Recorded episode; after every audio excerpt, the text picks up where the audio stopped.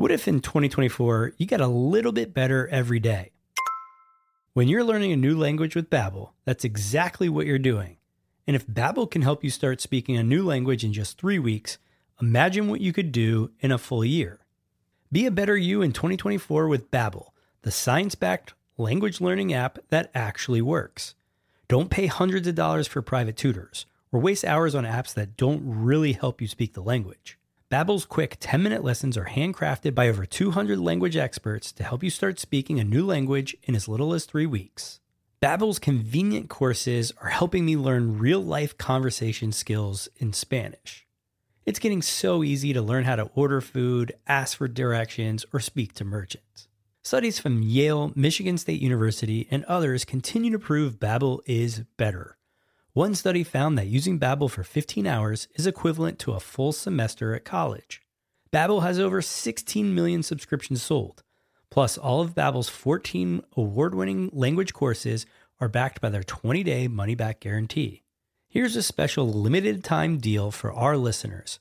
Right now, get 55% off your Babbel subscription, but only for our listeners at babbel.com slash SPP.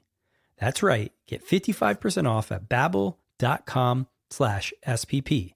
That's spelled B-A-B-B-E-L dot com slash SPP. Rules and restrictions may apply. The podcast where we talk to smart people, but not necessarily done by smart people. That is an awesome question. This one goes down probably on one of my top five. Hey, I like nutrition. I like to eat food. This is the coolest thing ever. We're going to do this forever. I wish I paid more attention in that class. You know, I'm going to be honest, I don't understand that. As a man, I just I don't get it. Welcome to smartpeoplepodcast.com. Hello and welcome to Smart People Podcast, conversations that satisfy your curious mind. Chris Stemp here. Thanks for joining us. I am so excited to bring you this interview with Anne Loehr. Anne is an internationally sought after keynote speaker, writer, consultant, and trainer. She helps leaders in large organizations connect today's everyday decisions to the future workplace.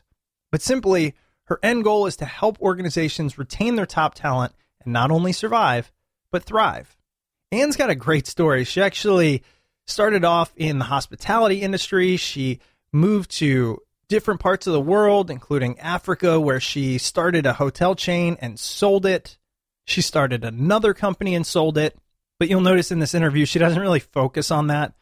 And it's really all about, hey, I'm enjoying this. I want to help out your listeners in any way I can. And I believe, through all my experience, that's the sign of a true expert, a true smart person, and a really genuine person. I actually met Anne just a few days ago through a friend, and I started talking to her about all she's doing and said, This is incredible. I want to learn more. I know our listeners will. And there's some great things you can pick up here, especially at the end. Make sure you get to the part where you hear the, What would that look like? I'm not going to go into it too much more. So please enjoy this interview with Anne Loehr. You can find her at anneloehr.com, which is A N N E L O E H R.com. She's also got a few books out there. We'll link to those at smartpeoplepodcast.com. Let us know what you think. We are at Smart People Pod on Twitter, and we always appreciate any reviews you can leave for us on iTunes. Thanks again for listening. Tell a friend and enjoy the episode.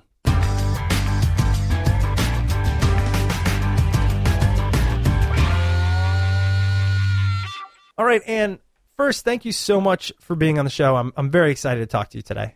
Thank you, Chris. I'm excited to be here. And you know, we were just catching up uh, for for listeners out there. Anne and I just met. I don't know what was it, a few days ago.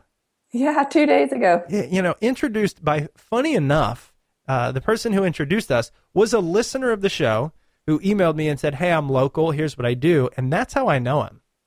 Isn't that crazy? Yeah, so small world. Small world and many successful people, yourself included. But where I wanted to start was, you know, we're just talking here, and you said, look, Chris, uh, there's not really a lot of things I want to promote. I'm sure it'll come up in the course of this conversation, but I want to do this conversation and be of service. And that is authenticity, which I am all about. Why does that message even come out of your mouth? Because it doesn't come out of a lot of people's mouths. So, to be of service is one of my values, and I'm really big on values and people knowing what their values are and, and living by their values. And so, to be of service means to help whoever is around and support whoever is around, whether it's the grocery store clerk, the mail carrier, my daughter, uh, because it's our job, in my view, to really help people be better. My purpose statement is to help others soar beyond their horizon. That's what I live by. And every day I check in, Chris, and I say, did I help someone soar beyond their horizons today? And if I did, great. And if I didn't, got to do better tomorrow. And, and to me, that's being of service to help others, no matter how it looks, two inches, one inch, half an inch. Did they move forward? Then I can go to sleep and know I had a, a good day. So you want to help people, and I understand that. It's why I got into the, the industry that I'm in and where I want to go. But you've also been extremely successful, and we're going to get into all that you do and all that you've done. But do you ever run into this this mental block that I want to be of service, therefore I can't turn it into a lucrative business? I want to be of service, but I can't turn it into a lucrative business. Does that make I, any sense? No, actually, it doesn't, Chris. okay, no, no, no. Here's here's why I love this because this is all about mindset. So I'm going to take it from myself, other coaches that I know, um, social entrepreneurs. They say, look, I find it really difficult to juggle this balance of I want to put others first. You know, give as much as you can, and you'll receive that that type message. But at the same time, then they have problems or a mental block charging for that service. Because if you really want to make people great, you could do it for free, give them the message, and keep their wallets a little more plump. I get the point now. Um, no, and I think a lot of that comes down to, as you said, authenticity. I think it also comes down to self esteem and valuing yourself. I know that I give value to people, whether they're paying me or not. Uh, I know that I can help them think a little bit differently. I can help them move an inch a little bit differently. And so I come from a place of service, but I also come from a place of I know I add value. And so sometimes I may ask you to pay for that value, and sometimes I may not. Um, but I think that comes from that place of saying, here's my story, here's who I am, here's how I got here. And there's probably some nugget along the way that's going to help you get to where you want to go. I love that. So I want to talk about your background here in a minute, but let's do it in reverse order. What are you doing today? If I had, if, if somebody's saying, okay, great, I like her message thus far, but what is she doing? Why should I even listen to her? Give me a little professional background here. Uh, so, professional background at a very high level is I help people be leaders. I, I tell my 10 year old daughter, I say, I help adults and grown ups learn how to lead other people whether it is your place of worship, whether it is your community, whether it is a nonprofit, a for profit, a government. I, through many different tools and my team, help you be a better person and therefore a better leader. And that's what I do, whether it's writing books, writing articles, coaching, facilitating, anything around that. My goal is that I help that person today somehow lead the family, lead the community, lead the cause that they're going for a little bit better, a little bit brighter, that's that's where I live.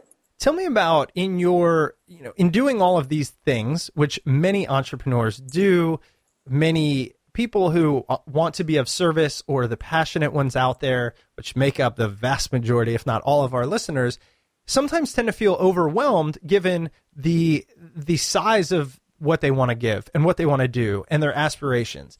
And I know with you, I mean, just if you go to your website, you know, you have six blocks. Here are the services we do speak, train, coach, consult, online center, books, and resources, right? There's a lot there. And I've been through it. You have a lot of great content.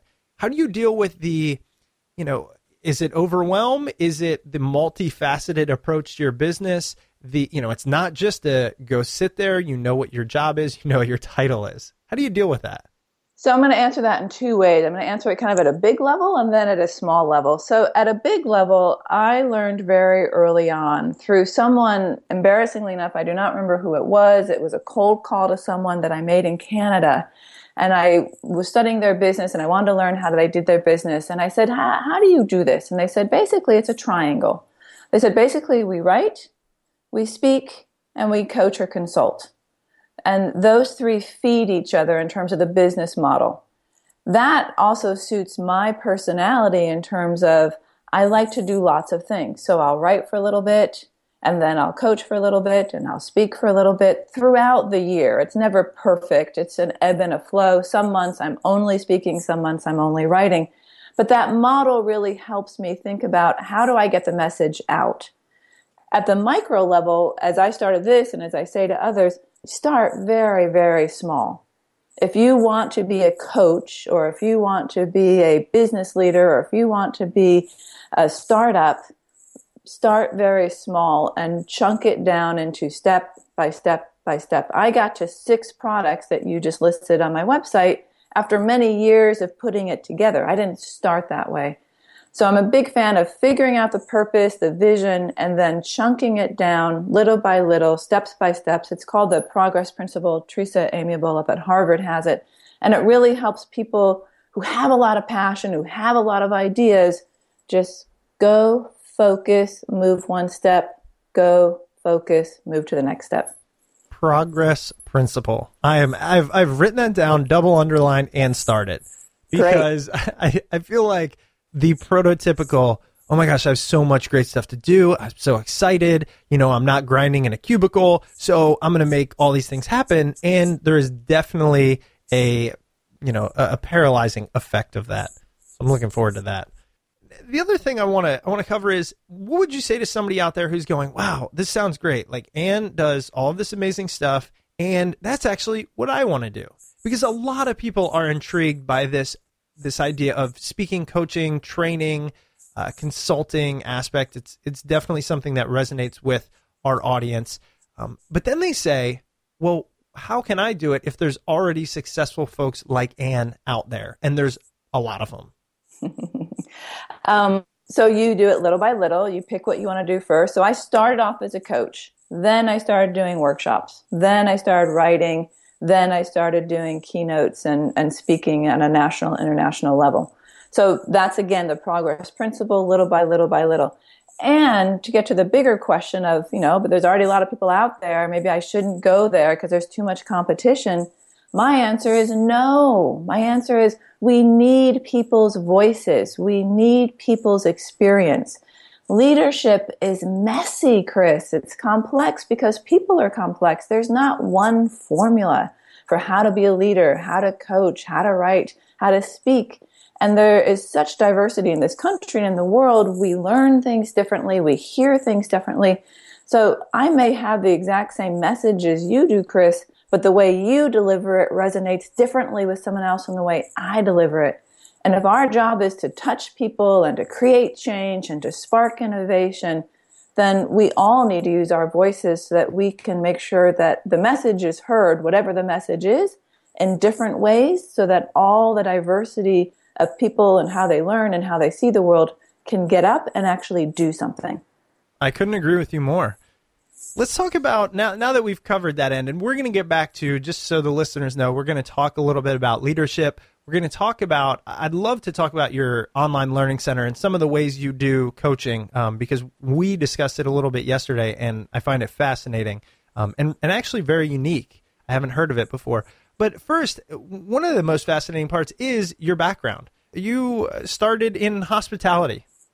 You've come a long way since then, and long way I don't mean necessarily you were in the wrong place, but that is quite a different uh, background. So tell us about that. What did you do and why and how did you transition? So I am the youngest of eight kids. Uh, we're an Irish Catholic family. We grew up in Ithaca, New York. Our names were Daniel Patrick, Mary Colleen, and Maureen. So you get the idea. And uh, there are eight kids in 11 years, and I'm the youngest. And so my mom, when I was in second grade, uh, started to go to work. It was the first time women were going back into the workforce, and she used to actually pay me, Chris, to cook dinners, and she would pay me to cook desserts for the whole family. I certainly didn't do it all at second grade. She would set a lot of it up. But that's really how I started to get into the whole idea of service and food is love and helping people and creating community around a table, that kind of thing. Fast forward after that, I decided I wanted to be a chef. So I actually went to culinary school. But before that, I actually went to Cornell for a year and a half and dropped out in the middle of my third semester.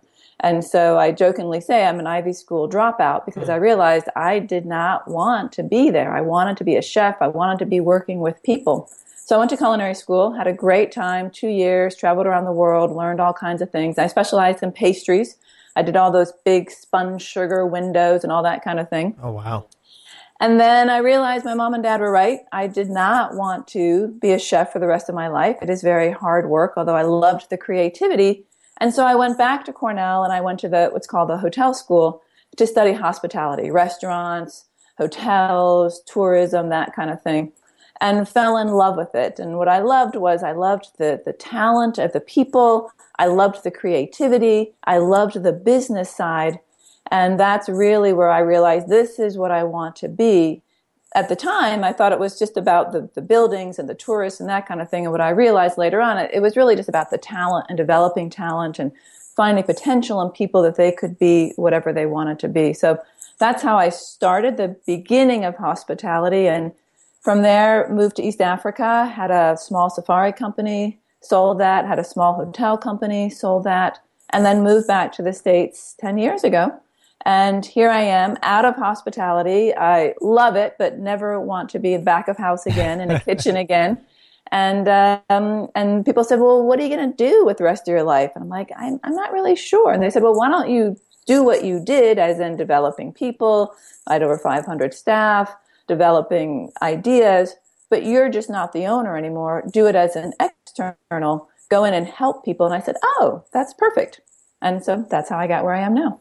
And it just goes to show you don't have to know where you're going to get started. I, I, I loved, I just loved learning about your background because a lot of people see something like uh, being a chef or culinary school as that is wow you you did it right like you took something you were passionate about that didn't necessarily have a, a future of wealth and you did it but what's funny is you did it, you kind of realized what you liked about it and what you didn't, and used that as a jumping off to the next thing and the next thing.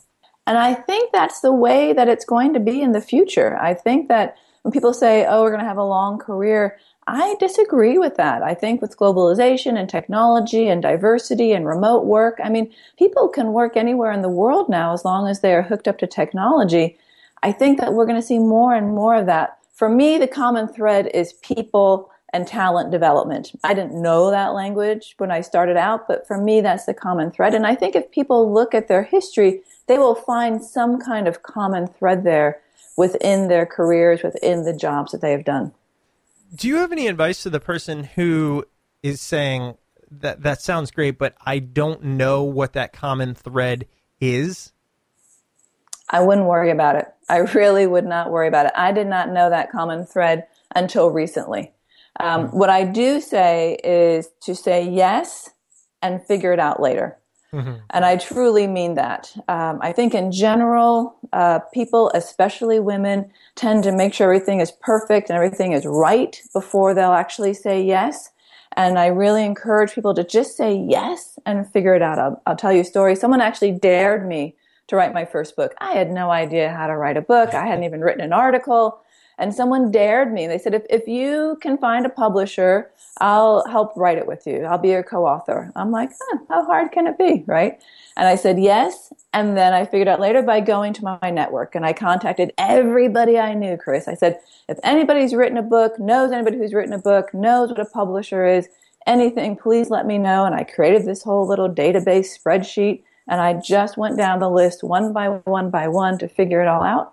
And I figured it out. If I had waited for the right formula, for the right moment, it never would have happened. So if you don't know the thread, totally fine. And if something lands in your lap and you think it's really something that you feel passionate about, say yes and figure it out later. Now, I want to be clear. I don't mean leave your job tomorrow mm. and go start a business. But if it's something small and you can move it forward, that's going to help you find your thread. Now let's take a break for a message from our sponsor this week, who is brand new and absolutely incredible for this specific podcast. And that sponsor is The Great Courses. Like so many of you, our love of learning obviously didn't stop when we finished school. That's why we created this podcast to kind of discover new things, branch out, and see where it takes us. Well, imagine all of that in video form with experts at your fingertips all the time, any device. That's what the Great Courses Plus video learning service is. You can learn anything that interests you with unlimited access to thousands of the Great Courses lecture series on many fascinating topics. And you know, we love experts. They're taught by top professors from around the world. Now, we really want you to try the Great Courses Plus, and they're giving our listeners a special chance to watch hundreds of their courses absolutely free. I just recently started watching myself, and I dove into this course called The Inexplicable Universe Unsolved Mysteries. It's presented by the well respected astrophysicist Neil deGrasse Tyson. I'm sure you heard of him. And it's just so crazy. It explores some of the universe's biggest mysteries in a really engaging and fascinating manner. And that's just one of them. With the Great Courses Plus, you can watch as many different lectures as you want anytime, anywhere. So give it a shot. You have nothing to lose and absolutely all the knowledge in the world to gain. To start your free trial today, sign up now at thegreatcoursesplus.com slash smartpeople. Again, that's it's kind of long. Four words here. The got to put the on there. Thegreatcoursesplus.com slash smart people. Make sure you use that link so that they know we sent you and they'll see how much our audience wants to soak up this knowledge. Thegreatcoursesplus.com slash smart people. Now back to our show. I love it. Actually, it r- reminds me of a recent guest we had on, and we're doing a webinar with him very soon after this episode airs. His name's Patrick McGinnis, and his book is The 10% Entrepreneur. And his message is, you know, really most entrepreneurs and most businesses are started while somebody has a little bit of a safety net behind them. So they're at a company working on something on the side. That's their 10% entrepreneur. And then it grows into or can grow into a full gig, a full job without a lot of that really life destroying stress that can come along with just putting all your eggs in that basket. Love that concept. And that's the same kind of say yes and if you think you might want to, you know, write or be a speaker and someone invites you to speak at your place of worship or your community center, say yes, even though you've never done it before. Mm. And then you'll figure it out later. And then you'll see if that's maybe where you want to go down the road. That's great. Well, let's get into now what you're doing. Again, there's many facets. What do most companies, assuming that you work primarily with companies, organizations, businesses, what do they bring you in to do? Like, like what do they say? They say, you know what, we need Anne because of blank. Is there a commonality there? Uh, the commonality is generally around diversity and working with diversity in terms of how people learn, how people work together, that kind of thing. Um, or it's, you know, we have a problem child, right? I get that a lot. Oh, we got a problem child. Can you fix our problem child? And I always say, no. I was going to say, if you can, let's just talk about that because I know there's people out there wondering. Yeah. Well, and often it's not really a problem child. Often it's the organizational system which is causing the friction. Mm. Um, but it's something around that. It's around the talent. It's around the leadership. It's around the people that people are trying to figure out. And then they say, hey, can you help with they often don't know what it is. They often just bring me the problem. Mm-hmm. And then I say, oh, so what you're really looking for is this. And they're like, oh, yeah, that's what we're looking for. And that's why a lot of your work deals with leaders and leadership training because leaders are the ones that have to figure out the, the solution to said problem child. Exactly. Right. Or if it's a problem team or a right. problem department or even a problem product, the product people say, oh, well, you don't, you don't deal with product. You don't deal with R&D. I'm like, no, but people make products. So let's look at the people who are making the product. That's really it's fascinating. I you know, I talk a lot on culture. That's one of the things that I, I teach through Franklin Covey. And one of the first things I highlight is like your culture is the sum of your individuals. So let's not just just say, oh, we can change it without looking at one person at a time. And it's so funny how we tend to kind of look over it and make things this overarching goal when organizations, businesses, everything is made up of unique individuals. Exactly, exactly. Well, and I know you've worked with a lot of extremely well known organizations. So let's talk about, you know, when you go in and say you're doing some leadership training, I'm trying to, you know, we have a lot of uh, business leaders that listen to this show. Um, and they, they come, look, we're in a very complicated workforce, right? With, uh, as you mentioned, diversity in terms of ethnicities and backgrounds and training and, and experiences, but also globalization and uh, being dispersed and all that. Let's, let's focus on creating teams, creating uh, teams that work well together, because I know that's something you do. What are some of the key uh, aspects in creating a strong team? So lots of them, and it really depends on what the situation is. Uh, so first, we have to know who's on the team. We have to know the individuals on the team. Uh, then we have to know what the team process is, and that word process is not one of my favorite words, but how is the team currently working? And then we have to see where do we need to align. There's a great model out there called the Drexler Sibbet team model. It's one of my favorite team models. And uh, it really talks about a seven step process for building or realigning a team. And the seven steps vary depending what's going on, but one is trust building, one is goal clarification, one is roles, R O L E S, one is debriefing. And they seem quite simple, like, oh, yeah, how hard is that? But just the process of goal clarification, Chris, can really be complicated. Uh, again, I spent a lot of time in East Africa, but I do a lot of work with the government here in DC. And I remember someone in the Navy once said something to me that has stuck with me. And what this person said was that even if you're just one degree off, you end up in Madagascar instead of Kenya. and if you know your geography, they seem close enough, but they're actually pretty far apart. And that idea is so crucial to just goal clarification. What are we doing? What exactly are we doing? What are the steps we have to take? What are we measuring out? That hardly gets discussed. And then our roles. What are our roles? Or who's doing this and who's doing that and how committed are you and how much time can you give? That hardly ever gets discussed. And so then it's Anne did this and Chris did that and Jose did this and they're stepping on my toes and do something about it. Well, you know what? Anne, Chris, and Jose all thought they were doing the right thing, but they all were just two degrees off each other when it came to the goal. And they were three degrees off in terms of the roles. And that's why we have this mess right now. I couldn't agree more about goal setting. One of the things I think about all the time is we interviewed a long time ago, well, not super long ago, a guy named Dr. Michael Gazzaniga and he, a brain scientist. I don't need to go in the background, but the guy knows his stuff. And after seeing a million brains and dealing with them, he basically said the brain is designed primarily to do one thing extremely well, and that is uh, set goals and accomplish them. So, or or accomplish goals that you have set. But if you don't set the right ones, or you don't really do it purposefully, it will find goals to do and tackle for you, and they might not be the right ones. Hmm. Great, great. Love that one. And it's just so many people, I think, miss that message. So, uh, goal setting's a big one. Another thing I know you talk about is motivating employees. And that's something I am extremely interested in for a number of reasons. One is we have a fairly disengaged workforce. Do you agree with that, uh, given kind of the research and whatnot? And if so, uh, what do you think is the cause of that?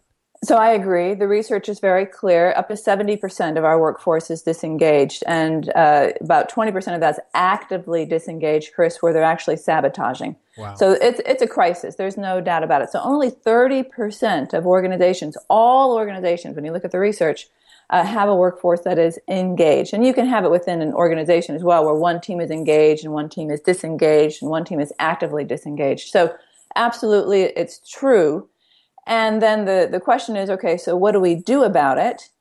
I'm a bit of a metric geek. You can actually measure that. You can actually measure using algorithms and figure out how much is it costing organizations. I'm working with an organization right now and their level of disengagement is costing them $26 million a year.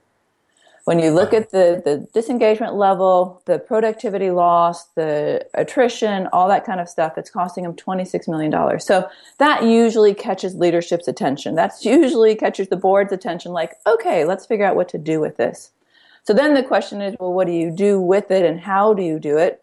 Well, I hate to disappoint any listeners, but it's not, you know, a one-stop thing. There's going to be lots of different things you have to do, and it usually will take two to three years to turn the ship around, to turn the organization around. Um, but it is possible. Usually has to start with leadership at the top, right? They have to be committed to it. Uh, you also have to really look at the root cause and do some root cause analysis, like what's really causing this. And there's going to be lots of reasons, and then you have to prioritize what are you going to go after first. Um, but it is very possible to do programs that are called, you know, You Engage You or things like that to say, you know what? Yes, I get it. Leadership's not where you want it to be. And yes, I get it that the productivity is not where you want it to be and therefore you had to lay some people off. Like I get that your environment may not be the best environment that you want to work in as an employee. However, I also know that there are ways that you can motivate yourself despite the swirl around you. And that's the work that we do is to help people start to engage themselves regardless of the swirl, as well as the same time working with leadership so that they can minimize the swirl and the distraction so people can really be at their best.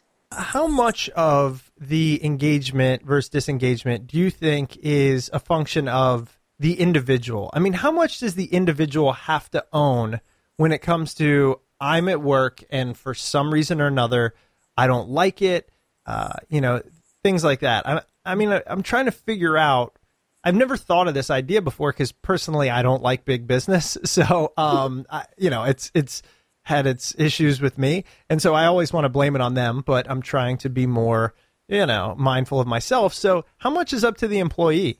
You know, I'm not sure I'd put a percentage on it. I wouldn't say like 50 50, but it's a lot. It is absolutely a lot. Uh, and if the here's the thing that I find mind boggling Gallup does this study every year and looks at engagement. But then they also look at the cost of disengagement, not just at work, and I gave that $26 million number, that's at work. But the research is really clear that when someone is disengaged at work, they have a higher percentage in terms of obesity, blood cholesterol, uh, blood pressure, uh, more accidents. I mean, it is crystal clear that it bleeds over into the rest of their life. Even if people say, oh, I compartmentalize, and I actually just heard this today I compartmentalize, I don't take my stress home with me. Well, maybe you don't in the terms of you don't like yell at your children or yell at your partner. However, it is impacting you physically and medically. And so, what I say to people is look, even if you can't change the leadership around you, don't you just want to be healthier?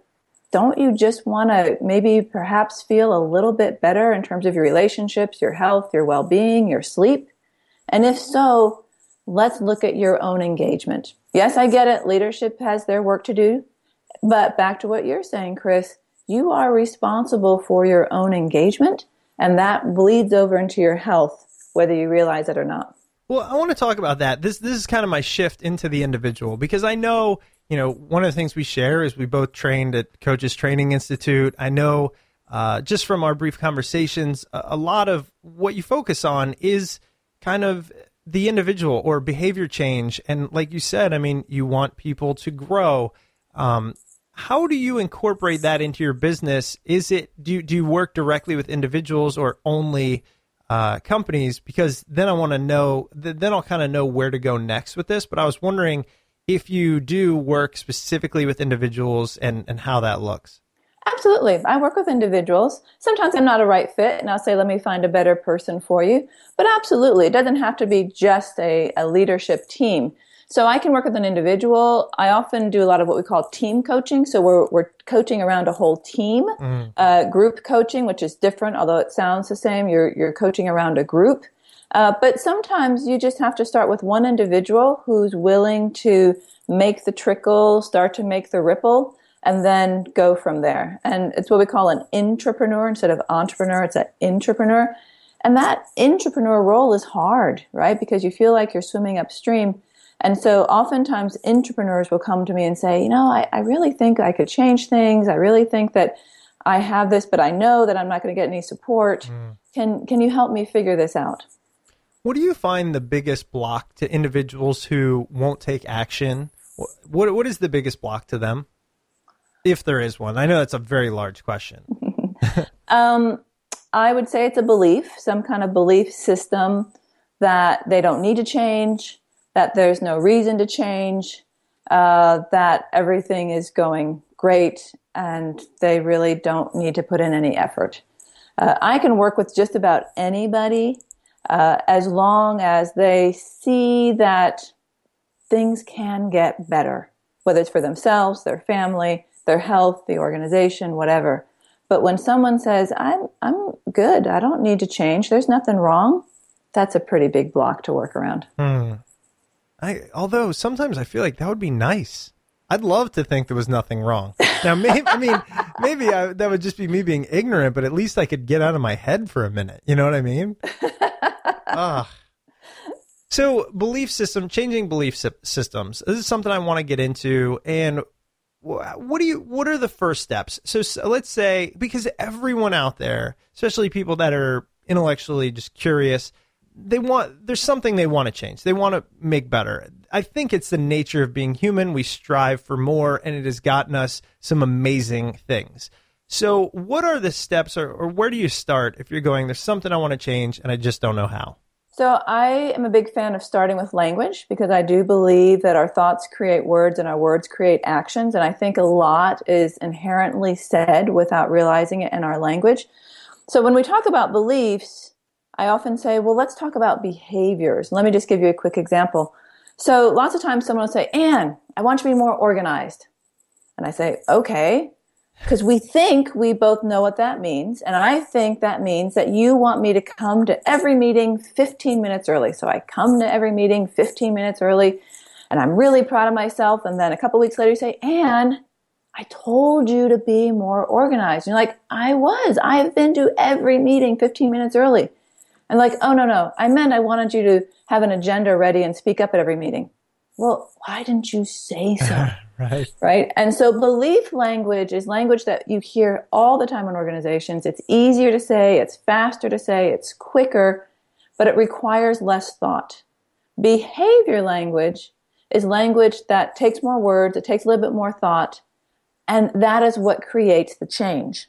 Because if we all think we know what being organized or being a team player or being a stellar star means, we're not actually going to change behavior. But if you say, Anne, I want you to stop rolling your eyes, I know what that means. If you say, Anne, I want you to stop being rude, I don't know what that means. Mm-hmm. So I think if we begin with our language for ourselves and for others, that will help. There's a expression I say all the time called W D T L L. What does that look like? So when someone says, "Hey, I don't want you to stop being so rude," what does that look like? And oftentimes they'll be like, "What are you? What are you being smart?" I mean, everybody knows what rude is. I'm like, "Well, humor here." Like, "Oh, well, I want you to stop rolling your eyes." Okay, that I can do. That I can take care of. And so if we, as colleagues, as teammates, at our community, at our homes, can just start using more behavior language and communicate that instead of belief language, we would go a long way at actually changing behavior. Do you love books but find that you never have time to read them? Well, audible.com has the perfect solution. Get audiobooks and listen to those books you've been meaning to read while on the go. At the gym, during your commute, Audible.com provides over 250,000 titles from the leading audiobook publishers, broadcasters, entertainers, magazine and newspaper publishers, and business information providers. Their app is free and works on iPhones, iPad, Android, and Windows Phone. You can also download and listen on your Kindle Fire and over 500 MP3 players. And unlike a streaming or rental service, with Audible, you own your books, so you can access your books anytime and anywhere right from your smartphone. Audible.com also has the great listen guarantee. If you decide you don't like the book you chose, no worries. You can exchange any book you aren't happy with for another title anytime, no questions asked. Maybe you want to check out our recent guest Anne's book, Managing the Unmanageable How to Motivate Even the Most Unruly Employee. Or perhaps you want to check out past guest Brene Brown's The Power of Vulnerability. And just for listeners of Smart People Podcast, Audible.com is offering a free 30-day trial membership. Go to audible.com slash smart to start your free trial today. Again, show your support for Smart People Podcast and get a free 30-day trial at audible.com slash smart. And now back to the episode. How do we do that internally in a, in a way that supports our personal goals? So I know, you know, I can absolutely see it in terms of when, as you were mentioning with that example, when other people say something and you really have to get clear on expectations and, and get rid of the assumptions. But a lot of what happens happens internally and no one ever sees it. So, and, and by the way, I'm a huge fan of the, you know, uh, thoughts create, uh, you know, I, I look at it a little differently, but I think you said thoughts, words, actions. Was that it? Yes. So, um, similar ideas. So it starts with the thoughts. How do we change those? Well, I'm going to answer it one way and we might get into a larger discussion. So people say to me all the time, and, and I say to myself, oh, I want to be more successful. And then you wonder six months later why you're not more successful. Well, what does that look like? Well, it means I want two new clients, or it means uh, I want to write a book, or it means. So oftentimes we'll do it to ourselves, Chris. We'll, oh, I, I want to be um, more relaxed. Well, what does that look like? Does that mean you want to go to the beach six weeks a year? Or does that mean you actually want to stop working at four o'clock? Um, so if we can't even define it for ourselves, no wonder we don't hit our goals. And we certainly can't then communicate it to our team in terms of, you know what, it's really important to me for be more relaxed so that I can be more productive because research actually shows that six hour workdays are more productive than eight hour workdays. yes. So I'm going to leave at uh, four o'clock from now on and I will do whatever I need to do. If, if people don't know that, how can we support each other in behavior change? You know, I had one of those aha moments right there because when you said well, if you say I want to be more relaxed, well, again, what does that look like? I really like that. I'm probably going to take that from you and utilize it in my own in my own life. By the way, um, that is actually an example from my life. I said, you know, I want to feel more relaxed. Well, first I started with I want to be more relaxed, and then I think I got to well, I want to feel it. And what I realized is it wasn't necessarily a function of the external world. A lot of it was things I had to deal with internally. You know, and the talk tracks going on in my mind and I'm I'm constantly worrying, well, what are other people thinking and how can I be a benefit to them and please them and get them to like me and blah blah blah. And and so what you were saying is get really clear on this notion and and, and that way you have something to look at and take action towards. Yes, it's very hard to take action toward a belief because it's so amorphous and there's no detail to it. It's very easy to take action on a specific, measurable, I'm leaving at four o'clock, or I'm spending three weeks at the beach, or whatever it is. Do you have any? Let's do a little coaching here, but do you have any um, exercises that people are like, okay, got it. You know, I'm gonna, I'm gonna do this. There's this this thing I, that's been bugging me. I want to have more money, get a new job, you know, change my relationship, lose weight. I mean, the list goes on and on. Um, do you have a, a, a process to maybe move from that thoughts and to, to the words and things like that? So I'm embarrassed to say it's just what does that look like? And you ask it 10 times. Ah. Uh, so I want to I want to be more relaxed. So what does that look like? And usually they look at you like, "What are you stupid?" and you're like, "You're like, I'm just I'm just play with me here, you know? What is it? So let's do it real quick, Chris. So mm-hmm. so what does that look like? Which part? you want to be more relaxed. So you want to feel more relaxed. Ah, what does it look like? Oh man, this could take a while. What does it look? what it, you know what it looks like? No, no, no. What it looks like to me is the first thing I would say is uh, a sense of calm and peace in the the choppiest or smoothest of waters. Great. So, what gives you a sense of calm and peace? Oh boy. For me, you know, one thing I've been actually thinking about a lot recently is my environment, and by that I mean where am I working? Where am I walking? Where am I? Where am I on a daily basis in terms of literally where am I? That's mm. that's one for me. Yeah. So we're going to do one more and then we'll end. So sure. what is one thing that you can do to make your environment more calm? Plants in my office. Great. So Seriously. Yeah, perfect. So we've just gone from I want to be more relaxed to I want to feel more relaxed to plants in my office and three questions you now have behavior that you can move forward on and feel like, yes, I did it. I love that. I really do. Because look, all of those thoughts have been dancing around in my head. And it's not like we talked about this in advance, obviously. Um, but it's a thought that I think, uh, why haven't I really done it yet? And and in in my wife's credit, I mentioned it one time to her, and she did put a plant in my office. I've I've been in here for over I don't even know. I mean, this one for over a year, and I have never put a plant in my office. so I don't know. Maybe I just need to tell her what I want more often. Maybe That- that's a side note. But no, I, I hope that people really um, see how that can work because I, I agree with you. I think that's a very pat, uh, you know, uh, purposeful and actionable thing to do.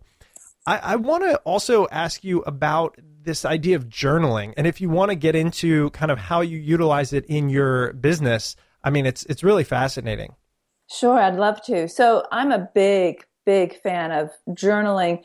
And I use that term loosely in terms of somehow to get the stuff out of our head that swirls and clouds and fogs and get it in front of us. And so what does that look like? Does, does that? Um, it doesn't have to be journaling. It could be Play-Doh. It could be coloring. It could be painting. It could be making music, but getting the stuff out of our head when it's in our head, it's so hard to make sense of it and do something with it. When we can actually see it in writing or a painting or ask, what does that look like? Then it's like, oh, that's what I have to do. So we've created a platform called Work Pace Learning. You learn at your own pace at work. And basically, it's a way to learn online through six of the seven different learning styles. Adults learn in seven different ways. And we hit six of those different ways auditory, visual, intrapersonal, interpersonal, etc.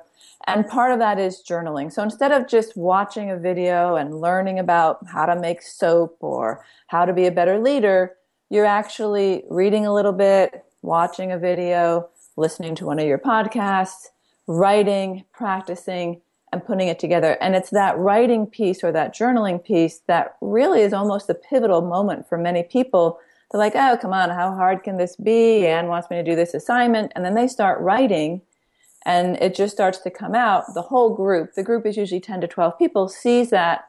They help each other, they support each other. And then we wrap it all up with a phone call.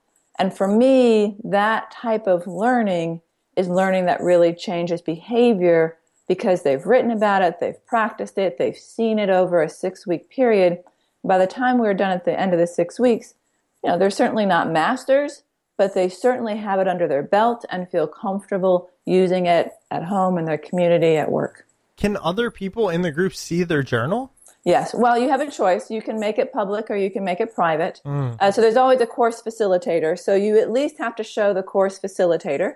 Uh, but we've been doing this for almost three years now, and I think only once has anybody ever not shown it to the group. Maybe the first time it's to the coach only, but after a while, because they get so much support from the team and from the group that they're with, and we try to make the groups like one person from marketing, one person from IT, one person from legal, a really variety in terms of how people see the world. So when someone's dealing with someone, someone from marketing might say, look at it this way, and someone from accounting Ah. might say, look at it from this way. And so they realize the benefit of posting it public, and public again is just to that group, it's not to the whole world. And they learn from each other more than they would actually learn from the facilitator. And I bet you get a different level of authenticity from from that uh, medium than most others because people can really spend some time in their head, then get their words out, and then feel like you know kind of protected in the group, but it's not as almost invasive as a face to face, which can feel confrontational. especially for introverts, Chris. You know, mm-hmm. that face to face live training really puts introverts at a disadvantage, just the way that they process and they learn. So, this way, the introverts get their time, they can think about what they want to write, they can write, they can edit, and then we have the group phone call. And so, at that point, they're feeling comfortable and safe to share, and the extroverts get their time to talk because extroverts talk to think. And so, they need that outlet to actually think and figure out what they're thinking. I, I I crack up because my brain doesn't work unless my mouth is moving. Like I mean, I, I especially especially when it comes to anything idea generated or and man, my wife is so different. I actually I just bought the book Quiet uh, at, at a friend's recommendation because I wanted to understand myself. Like, wait, there's other people out there that when I talk, they're just like, ah, like tone it, tone it down a bit. I, I just crack up when talk to think. Like, yes, I love that. Yes. Yeah, and I would recommend another book called The Introvert's Advantage. It's another great book. Quiet's fabulous. And then there's another one called The Introverted Leader's Advantage. And I recommend it for both introverts and extroverts. Introverts get to read about themselves and say, oh, I'm, I'm not the only crazy one out there, because in general, our society favors extroverts over introverts. Mm-hmm. And it helps the extroverts understand the introvert mind. That's great. I'm definitely going to look into that. What would you consider yourself? Are you introverted or extroverted? I'm actually right on the border. When you look at the, the, the, assessment, I'm right on the line of I and E. So I can be extroverted up to a point, and then I need some quiet time. When you say assessment, you're referring to Myers Briggs? Yes, the Myers Briggs assessment. Do you have and, any other assessments that you use, have used, like, don't like? Oh my gosh, we use assessments all the time. Um, I mean, there's DISC, D-I-S-C. It's a different, it measures different things. It's much more about work, whereas Myers-Briggs is more kind of about overall who you are. DISC is a good one. TILT is a good one. T-I-L-T. Hmm. Uh, that's more of a 360 in terms of you get assessed by other people, but I like the assessment criteria that they're using. Um, Enneagram, very popular, very popular. What that's was that last one? Enneagram. It's E A N E A G R A M, I believe. Um, very popular, especially on the West Coast. It's a number system. Um, so there's lots of them, and and here's my my feeling about all of them. They're all great, right? And they all need to be debriefed. Mm-hmm. What I mean by that is often I say, "Oh, I'm a." If you're familiar with Myers Briggs, I'm an ESTJ, mm-hmm. and that's just the way I am. That's not the point of these assessments. the point of these assessments is not to go sit in your little corner and be proud that you are a D if you're DISC or you're a nine if you're Enneagram or whatever. The point of these assessments is to understand who you are, understand who's around you, and figure out how to use both of those to leverage the strengths of both. But oftentimes people just take the assessment online or something and then they're like, okay, that's who I am, deal with it. Like, no, no, no, no, no, no. So any any assessment is great. Just make sure that you actually debrief it afterwards. Self awareness. That is yes. like all I can say. Self awareness. People who are not self aware, I ju- I don't know what planet you come from. Because, however, again, it goes back to that. Sometimes I wish because uh, you can fall on the over aware and that can stifle you a little bit. Do you actually? Do you ever? Do you agree with that? Do you ever run into that? Someone who's too aware? Yeah too too aware of their own actions their self and that can be uh, detrimental. Absolutely. It's almost paralyzing because yeah. you you can just watch what's going on almost in slow motion. Um, and so you have to be able to turn it down a little bit. Any recommendation on how to turn that down? Because i'm sure look if i were to leave people here they'd be like wait wait wait wait that was me you jerk. So um, so 360s, 360 assessments are great assessments. You don't have to buy an expensive tool. You can just do it with SurveyMonkey. But oftentimes we have a blind spot, right? We call it a blind spot because we don't see it, we don't know it. Um, and so a 360 will help us see if it's on a team. You can also do it in your community, et cetera, to say, you know, four out of the five people you work with are saying that maybe it'd benefit to turn it down. That's some pretty solid feedback.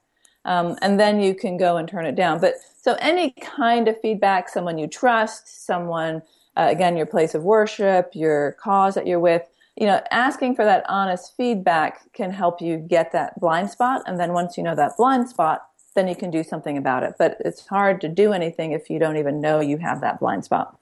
Absolutely. I love that. Thank you so much for being on the show. And I know you're not much of a self promoter, but you know, people are going to want to to hear more from you. For example, I'm going to do a little promoting. Uh, you write a lot on Huffington Post, and one of the articles I recently read that I enjoyed was about different generations, and specifically this one is called Gen Z and the U.S. workforce: five things you should know. And I just liked it because, oh my God, you're so right. Like Gen Z is here, and I'm a, a, a millennial, sort of. I, I I group myself in that, but um, and and like we're not the newest kids on the block anymore. So I, I recommend everyone just Google that and you'll find it. But where else can they go? What are you doing? What's your website? Tell them about you.